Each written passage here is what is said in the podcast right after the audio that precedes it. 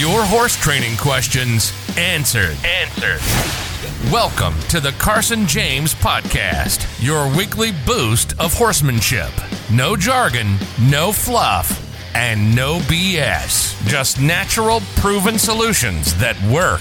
And now, here's Carson James.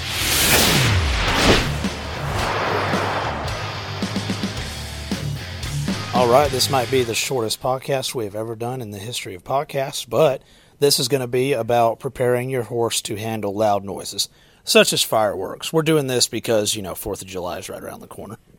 So, really good way to go about it is download off the internet firework noises and put it over a speaker system in your barn or, you know, however you want to do it.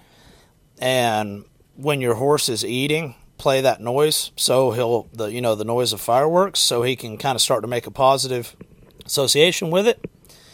If uh if you have uh, like an air compressor right like a blowgun or something like that you can go out and very gradually start shooting the air being closer and closer and closer to him.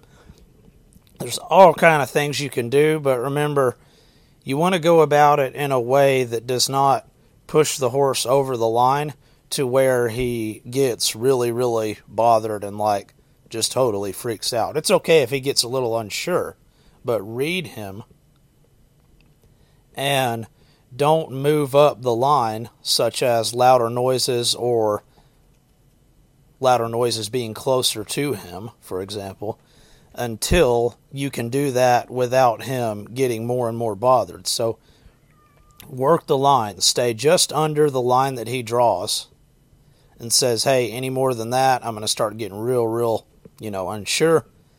Be at that line and just hang in there until you see him relax a little or basically raise that line. And then you can go a little bit deeper with it. Uh, if you or somebody you know is good at cracking whips, you know, you could do that. You could start doing it really softly as you lead your horse around and then start doing it louder and louder, things like that. So, all of those kind of things are going to help.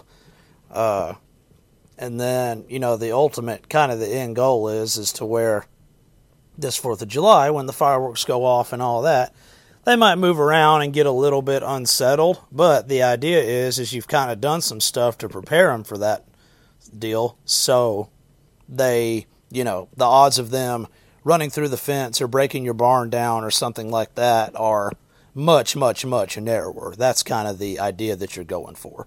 All right, you guys go out there and put it to work and see what you can get going. We'll talk to you next time. You've been listening to the Carson James Podcast. Real, simple horsemanship. Subscribe now to get new questions answered every week.